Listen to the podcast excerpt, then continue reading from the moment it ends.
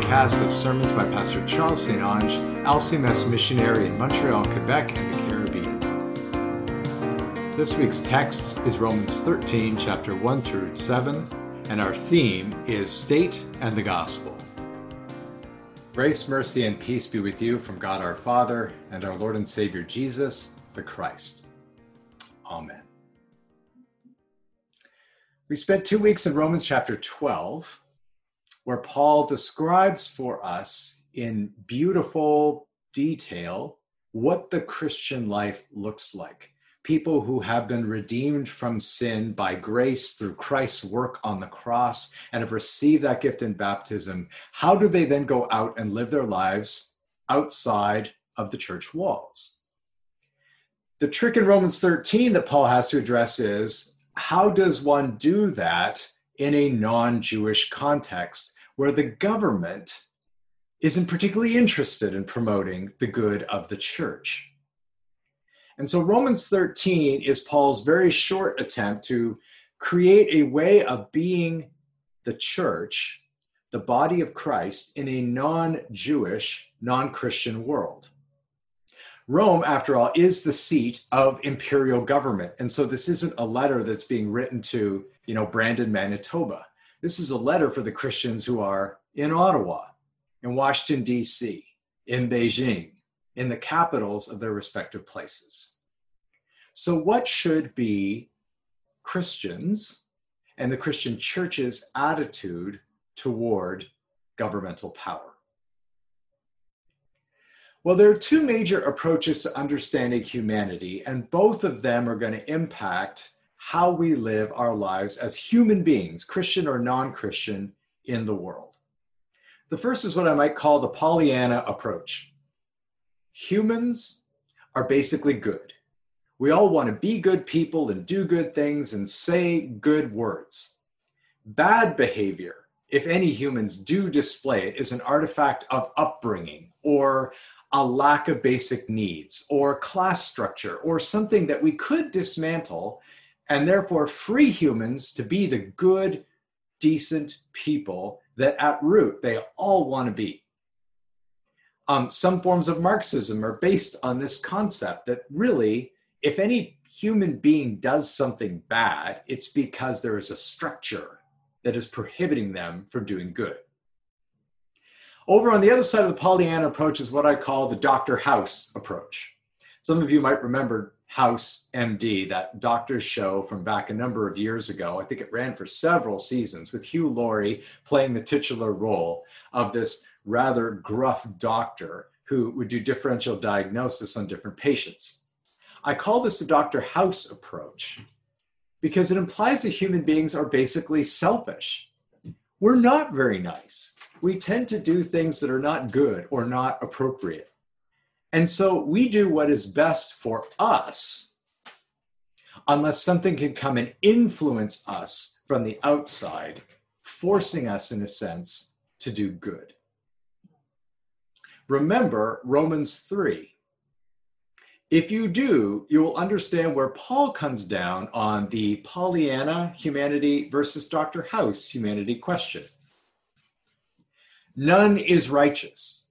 No, not one. No one understands. No one seeks for God.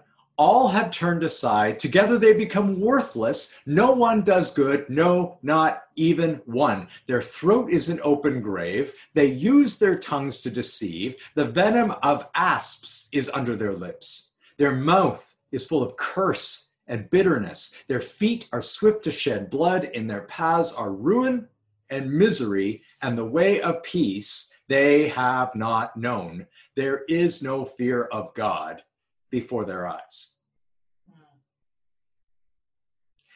Since Paul, building actually on Jesus, who looking at his beloved disciples, whom he himself had called, and says, If you, though then who are evil, know how to do the right thing for your children, if Paul suggests that we are, as a human race, in the Dr. House camp and not in the Pollyanna camp, then what is going to keep us on the right track? Thus, there is government.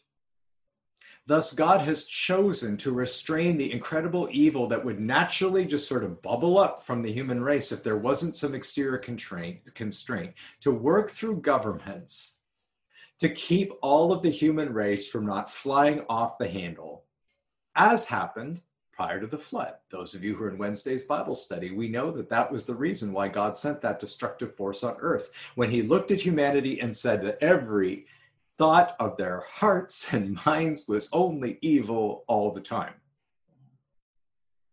Now, Luther, when he was asked to give his great confession of his personal faith, when he thought he might actually die, and the people around him did too, said, You need to put down in words what you think the Christian faith is all about, talks this way about the law and the government. He says, Here we maintain that the law is given by God in the first place to curb sin by means of the threat and terror of punishment. That's what government does. However, all of this failed, Luther wrote, because of the evil that sin worked in humankind. Some who are enemies of the law because it prohibits what they want to do and commands what they do not want to do become worse because of the law. Others become blind and presumptuous, imagining that they can and do keep the law by their own powers, as has just been said above about the scholastic theologians. But that attitude produces hypocrites and false saints. Thus says Luther about the incredible importance of the law in the hands of someone who can enact it within the human race. Government, we sometimes say as theologians, is the alien or foreign or not normal work of God in Christ. Because what government has to do is not deliver the good news, not deliver the freedom that we have in Christ, but instead point out sin or bad behavior if you're outside the church and don't like that three letter S word. And the government then needs to find a way to restrain it. Christians have the advantage of people outside of the church, those who do not know the scriptures, that we know what's happening with government from a very high level. How God is working through government in this foreign way, in this imperfect through imperfect servants to accomplish his will. We know, if you will, how the sausage is made. But we still need sausage. And so we still have to live in this world. And so Luther, again, in attempting to explain how Christians both know how the sausage is made and yet still have to live in a world where it's happening all the time, wrote his famous piece 500 years ago called The Freedom of the Christian. And he described how Christians approach their life towards the government and towards the gospel this way. A Christian is an utterly free person Lord of all, subject to none. We've been set free by Christ in our baptisms and been given a name like Jesus's that is above every name. But Luther then said a Christian is also an utterly dutiful person, servant of all, and subject to all. And it's precisely in that light that Paul speaks of submission to the governing authorities. Because we know that without God's gift of conscience, how bad things could possibly get. Now, being subject to the governing authorities, Christian and non Christian, does not always mean we agree with them. It doesn't mean that we endorse everything the government does and say this is good, right, and salutary. After all, one does need to reconcile Romans 13, which we've just read this morning, with what we read in Acts chapter 5. Now, if you don't remember what happens in Acts chapter 5, we have the disciples, chief amongst whom is Peter, now an apostle amongst apostles to the people of God, who is running into opposition from the Jewish authorities to the proclamation of deliverance from sin and the gift of eternal life in Jesus. So one time they're out there in the temple and they're preaching, they get caught and they get brought before the council. And as Luke records in Acts 5, verse 27 and following, the high priest questioned them saying, We strictly charged you not to teach in this name, yet here you fill Jerusalem with your teaching. And you intend to bring this man's blood down on us. But Peter and the apostles answered, We must obey God rather than men. The God of our fathers raised Jesus, whom you killed by hanging him on a tree. God exalted him at his right hand as leader and savior to give repentance to Israel and forgiveness of sins. And we are witnesses to these things. And so is the Holy Spirit, whom God has given to those who obey him. Now, what's going on here? This would seem to be kind of in contradiction to what Paul is trying to teach the Romans in the 13th chapter of his letter. Well, to try and unpack this a little bit, I'm going to share uh, a story that I read years and years and years ago. In fact, I think I might have been uh, my first year of university from a book by Tony Campolo called A Reasonable Faith. He writes this story from personal experience based in the early 1960s which was the time of the civil rights movement in the United States, and the war in Vietnam. And both of those were headline news. Civil disobedience was being practiced by students on campuses of universities and colleges all across the United States. So it was no surprise, Tony writes, that when I spoke for a lecture series at a Midwestern university, a student would rise and ask, Professor, can Christians practice civil disobedience? To which, of course, Tony Campolo quoted from Romans 13, which is our text for this morning, and said, Doesn't that answer your question? But the student pointed out that despite what Paul wrote, he still ended up in prison in Rome, of all places. How did that come to pass? Well, that's a long story, Campolo answered, and I'd rather not go into it. But the student did want to get into it. And so he started to answer the professor. It's really not too complicated. You see, there was trouble in the early church back then. The Jews and Gentiles didn't want to worship together. So the apostles got together in what was called the Council of Jerusalem, Acts chapter 15, in order to solve this problem of how people from these two different racial groups should relate to each other. Now, Paul decided to go to Jerusalem. But he decided he'd make a point by making the trip with a traveling companion who was a Gentile. Now, in those days, Professor, Jews and Gentiles didn't travel together. So when the two of them got on the boat together and bunked out in the same cabin, they were kind of breaking the rules. I don't know what you'd call that, but it sounds like the first freedom ride to me. Then, when they got to Jerusalem, Paul and his friend from that other race decided to eat together in public which upset a lot of people because Jews and Gentiles weren't supposed to eat together back then. I don't know what you'd call that, professor, but it sounds like the first sit in to me. And after they finished eating, these two breakers of the Jewish laws and regulations headed down Main Street to the temple. Now, professor, it's one thing to have a freedom ride, and another thing to have a sit in. These two troublemakers were going to stage a pray in, and everybody knew it. So when the crowd realized what was happening, they rioted. And when the Roman soldiers stepped in and took those two troublemakers and arrested them, they put them into protective custody. Well, while they're in jail waiting for their court hearing, Paul and his friend were beaten up by those Roman soldiers. Now, I don't know what you'd call that, but it does sound like a good example of police brutality. So when Paul finally gets his case heard before the magistrates of the town, he announces that they can't just push him around like they did and get away with it because he's a Roman citizen. So Paul says he wants to appeal his case to the Supreme Court, which of course was the emperor in Rome.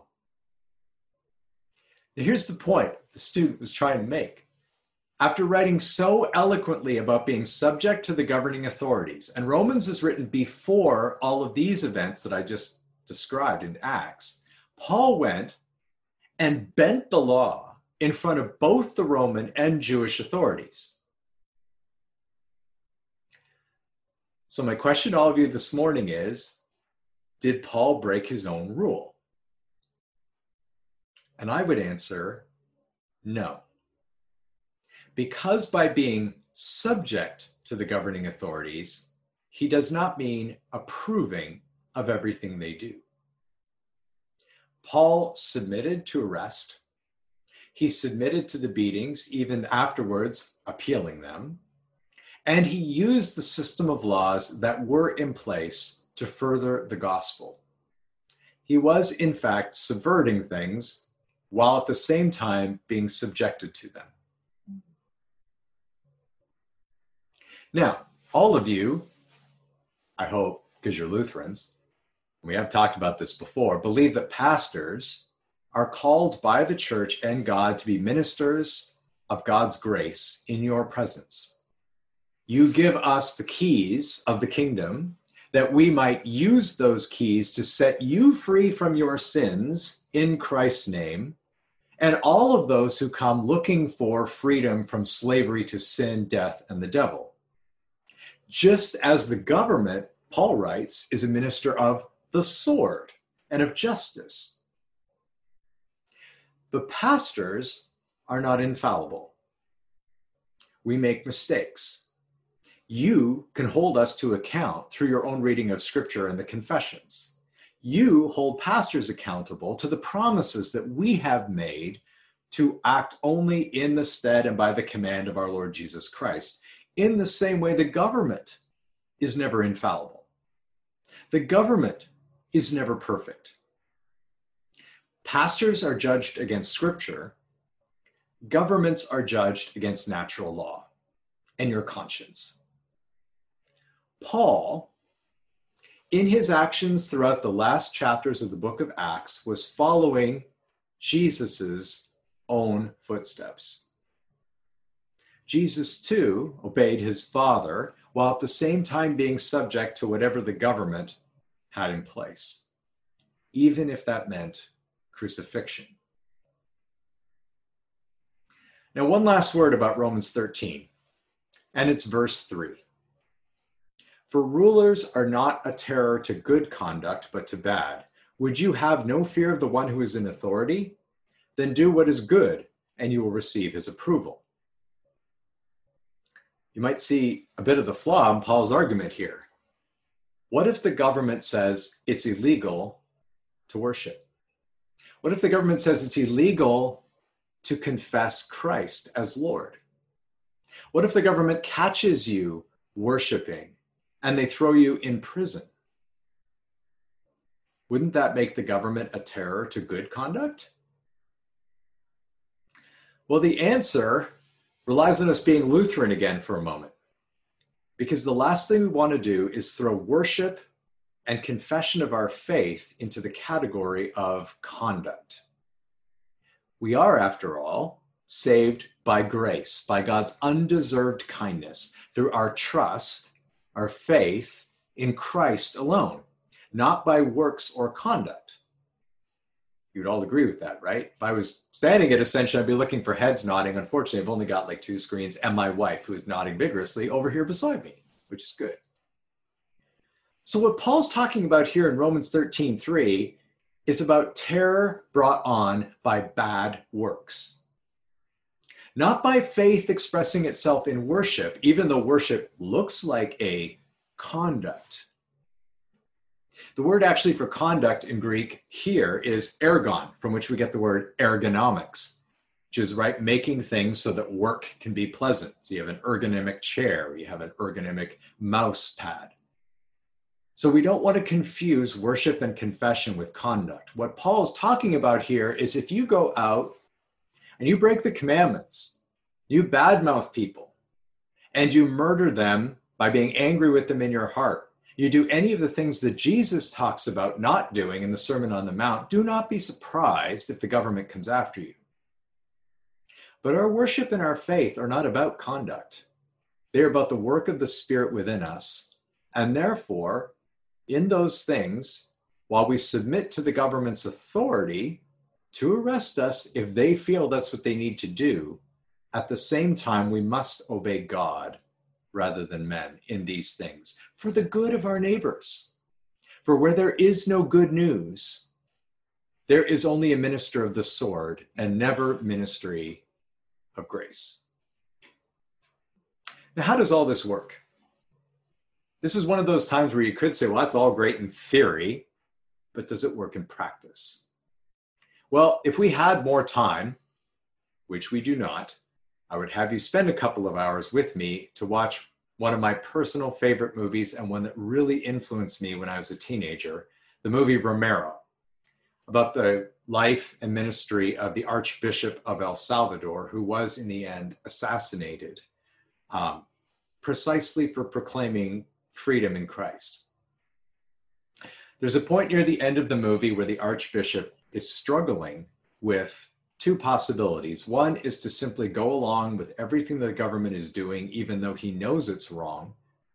Or the other is succumbing to liberation theology with his fellow priests who are literally taking up arms to fight the government. And as he wanders through the countryside, praying to God, saying, What would you have me do? He finds himself walking into a village which has been occupied by the military police. Now, at this point, in the period of El Salvadoran history, the priests are generally assumed to be the bad guys. So seeing, not knowing he's the archbishop, but simply a priest in his priestly garb coming, this encounter happens. Look, the police say, a priest, bring him over here, search him. Second officer says nothing there. First one says, maybe he's got something underneath. Take his clothes off. I have nothing, the priest says. Strip him, the police insist, and they take his shirt off.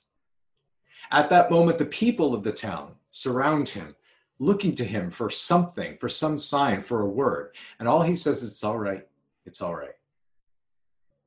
But you are our voice, they say to him. You speak for us. And in that moment, Romero gets the answer he has been searching for so fervently in his walk through the devastated countryside. A smile comes on his face and he looks at the people, stripped of his shirt, and says, Let's begin the celebration of the Mass. Right now. And in the midst of these police who are holding him and the people that are around him, he says, In the name of the Father and of the Son and of the Holy Spirit. Christ, he prays, You have made us to live in dignity. Christ, have mercy. The people respond. Lord, you created us for freedom. Lord, have mercy. The people respond. And as they continue the Kyrie prayer, the police simply fade away. And the good news is proclaimed to both them if they wanted to stay and hear it, and to the people who needed a word. You speak for us, they said to this pastor, in the midst of struggling to understand, submitting to these government authorities, and understanding what kind of brutal oppression that is going to mean. And in that moment, the answer came from Acts 5. We must obey God rather than men. And what does God ask from us? But to proclaim the one who has liberated us from, from slavery. For the government, is a minister of the sword, but greater still is the church, the minister of the good news of salvation, peace, forgiveness, and reconciliation in Jesus Christ. Amen. If you'd like to learn more, visit intheway.org. Thank you for listening, and God bless your week.